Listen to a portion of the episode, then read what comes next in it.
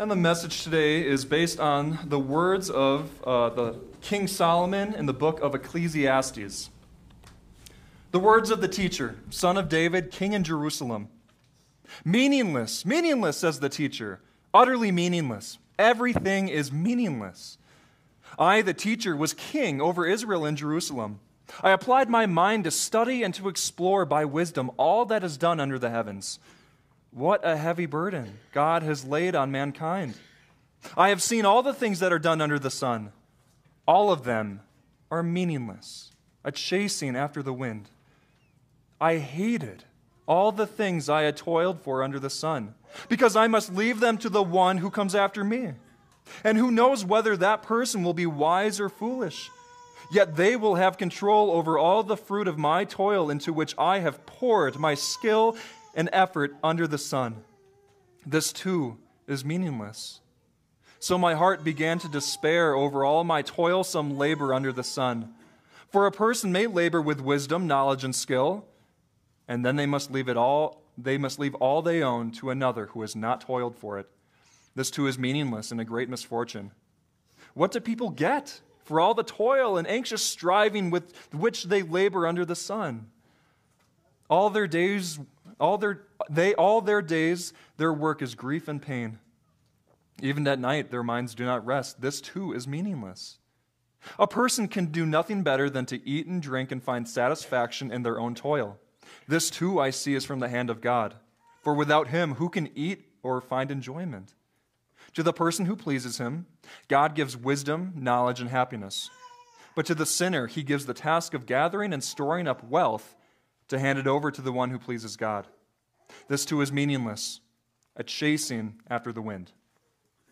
And this is God's word. And my brothers and sisters, about 15 years ago, a t- famous quarterback, Tom Brady, was interviewed on the show 60 Minutes after winning his third Super Bowl victory at the age of 27. And even though he was experiencing a combination of success and youth that most can only dream of, he wasn't happy. In fact, he, he's despondent and, and frustrated and confused. And, when you get home today, watch it on YouTube. It, it's fascinating. He keeps repeating the words there's got to be more. There's got to be more than this. This can't be it. Well, 3,000 years ago, something similar happened, except on a much larger scale. In Jerusalem, a king named Solomon was so respected and had such a great reputation that powerful people from all parts of the known world would come to him just to give him tribute and gifts. Solomon was so rich and he had so much gold that everything in his household was made of pure gold, even his cups and his silverware.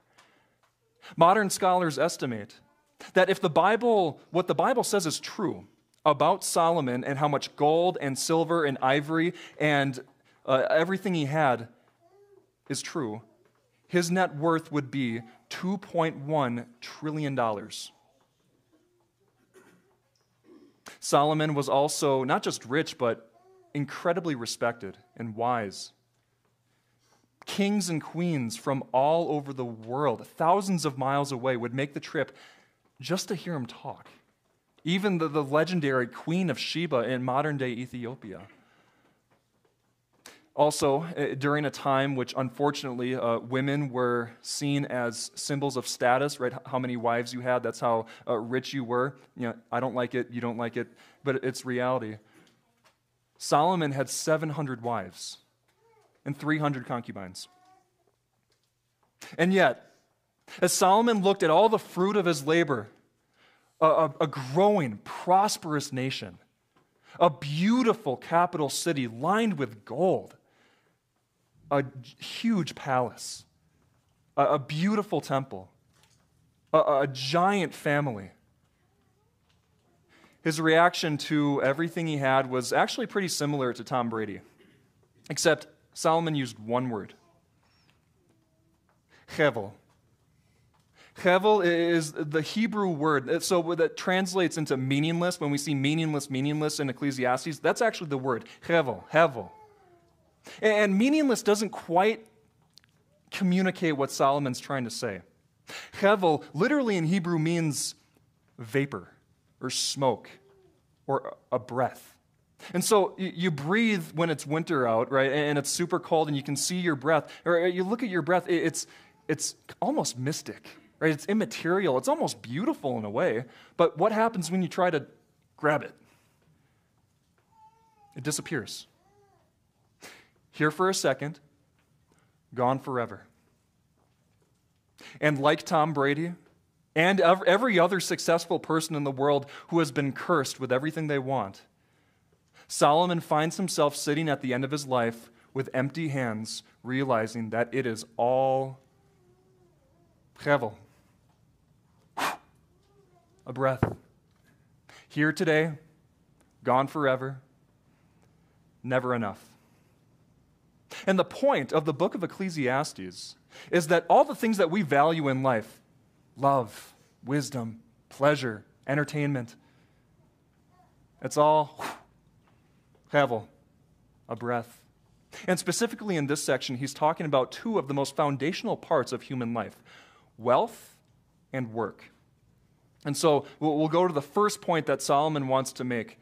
Your work is not enough. Work. It's that one thing that you, can, you can't live with, but you can't live without. Right? It keeps you alive, but often it's the thing that kills you. It puts bread on your table, but it also breaks your back. And no matter how much work you've done in your life, no matter how many times you've, you've done a great job, it's never enough. Right? There's always more work to do. There's always another thing you could be doing. There's always another way to be productive. You never quite get to that point where it's, all right, I'm done. I'm good. This is what Solomon calls life under the sun. Under the sun, that's what he means. You work and you work and you work uh, day after day after day, and then you die. And I know some of you are thinking, well, I'm retired. That doesn't apply to me. It does. It does apply to you. Because now that you're retired, you're busier than you were before. Right, doing all the work that, that you wanted to do, but you couldn't because you were too busy, and now you're still busy. And uh, just ask yourself, why? Seriously, why? What's the point? Why do you keep working? What are you chasing? Seriously. Now, don't get me wrong. Work is a good thing. Work is not bad. Work is good. Being busy is not a bad thing. But that feeling we think we're going to get, that, that, that feeling of joy, that, oh, yes, that was great, that actually lasts. The feeling of satisfaction, uh, uh of a job well done, peace, knowing that I've done enough, I am enough. It never comes. This is what Solomon calls the grievous burden that God has laid on mankind that with the dirt, your hands in the dirt and the thistles and the thorns, you will survive. With blood, sweat, and tears, you will exist. You will work and you will work and you will work and you will work, and you will never find in your work that thing that you most desperately desire. So, what's the solution? Well, Solomon knows better than anyone that what we truly need is the joy of a job well done, the satisfaction of a job that is finished, the rest of knowing that I don't have to work anymore. I am enough. I have done enough. We need the accomplishment that impresses not just our bosses, but God Himself. Well, who can give us that? Well, Solomon knew. Solomon knew that after him, years and years after him, someone would come. And someone who was big enough, powerful enough, good enough, perfect enough that he could actually impress the God of the universe. And that person would suffer something so terrible, so painful, so horrible, so gut wrenching that it would actually free humanity from its burden. See, whether Solomon knew it or not, He's pointing you to Christ. He's pointing you to find your joy and your satisfaction not in your work, not in your labor, but in Christ's labor. Not in the work of your hands, but in the holes in his hands. This is why Christ died for you. This is why he willingly went to the cross and was willingly tortured, willingly humiliated, willingly executed and killed, so that you could enjoy the fruits of his labor. Joy that doesn't end satisfaction knowing that I am okay, peace knowing that I can stand in front of a holy God even though I am flawed and I have made terrible choices in my life and I have dishonored Him, and yet I am okay because He has been punished for me. The peace of knowing that God looks at me and He says, You are my child, and with you I am well pleased. This is the fruit of Christ's labor, and it's yours. That's what you truly need. That's what you're looking for in your work. But you can't find it in your grind, in your work, in your success, in your accomplishments. You won't find it there. You must find it in Christ. So, what's Solomon's point? His point is this your work is not enough. But his was. His was. And uh, as you may guess, um, Solomon has a, a similar point when it comes to your wealth. Your wealth is not enough. Let's really think about this. What can wealth offer you? What can wealth give you? I mean, really. Well, wealth can give you happiness, entertainment, pleasure, for now. Wealth can give you a sense of security, and peace for now. Wealth can give you a sense of status, right? For now. But not for long. Eventually, your money, your wealth will run out, or you will run out and you will die. And you will have to give all of your wealth that you have worked for to someone else who has not earned it. And maybe they'll do, maybe they'll, they'll use it well. Maybe. Maybe, maybe they'll waste it. You're not going to know about it. You'll be dead. You're going to die before you can see, you can enjoy your wealth, or anyone else can truly enjoy your wealth. That's the reality of life.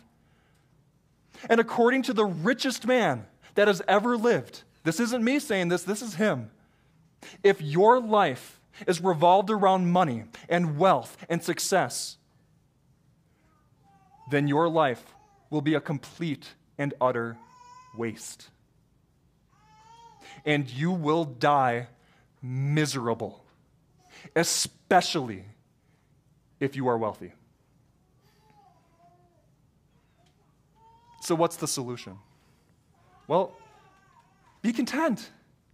Right? Be content. Be content with what you have. Oh, but that's hard. that's hard. How can I be content when I see so many people around me that have so much more than me? Well, your heart has to be ravished by something bigger, something better, something more beautiful, something more lasting, something more satisfying than anything this world could offer you. And God has it. In fact, God is it. And God says to you, I can give you so much more. I can make you rich beyond your wildest imagination. And God secured your wealth as Jesus went to the cross and was willingly pierced and scourged and mocked and humiliated and killed when it should have been you. He secured your wealth as he rose from the grave and proved that death is not the end when he proves that he is right in saying that those who believe in him will live forever, even if they die. The fruit of his labor, his wealth, his riches, his forgiveness, his love, the peace of knowing that you are okay. He gives it to you in so many ways. He gives it to you through the gospel, the simple message of Jesus Christ crucified for you, the sinner, so that you, the sinner, could be perfect He gives it to you through, through a sermon, through, through the word preached to you. He gives it to you through a conversation from a friend. He gives it to you through baptism. All these ways he brings people into his kingdom.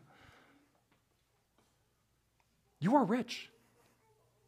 I don't care how, how, I don't care how nice your car is. I don't care how big your house is. I don't care what your retirement fund looks like. We are rich. We have so much more than anything the world can offer us. All of us, even little Oliver, we're rich.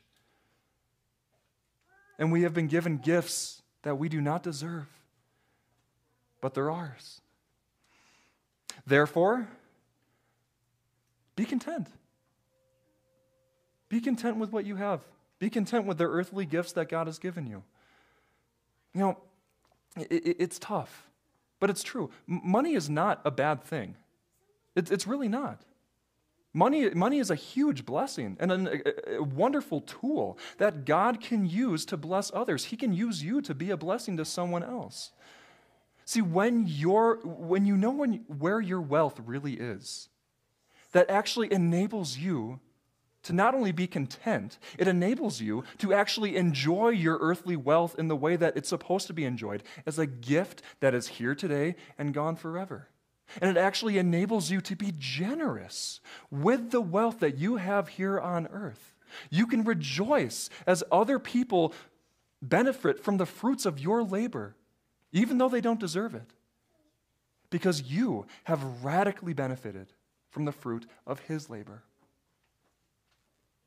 And that generosity, that, that's a product of the gospel.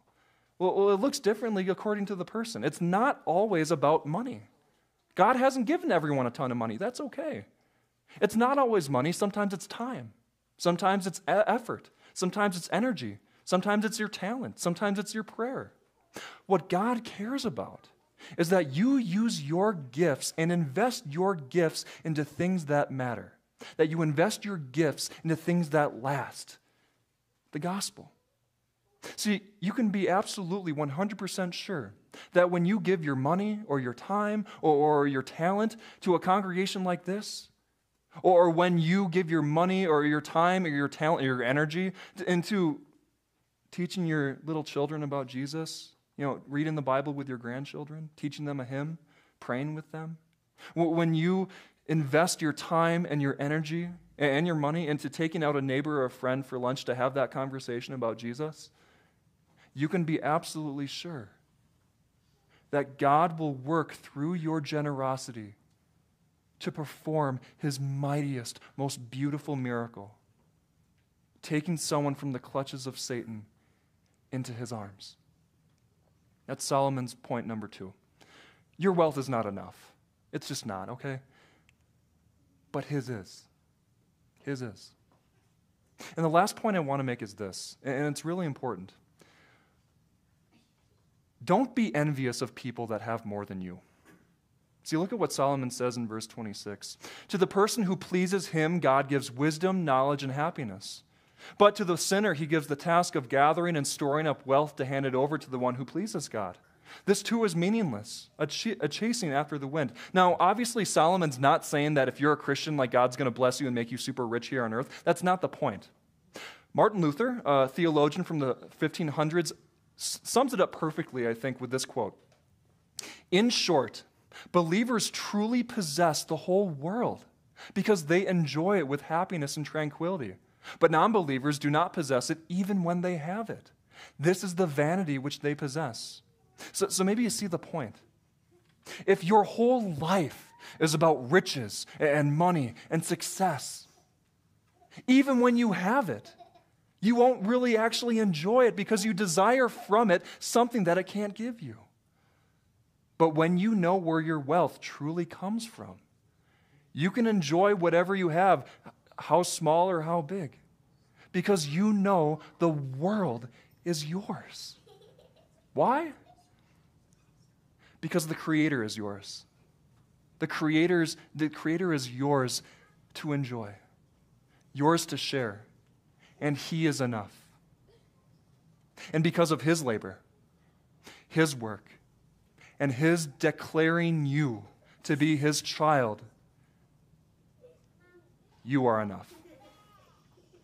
Amen. Uh, please stand as we join our hearts to confess our, our common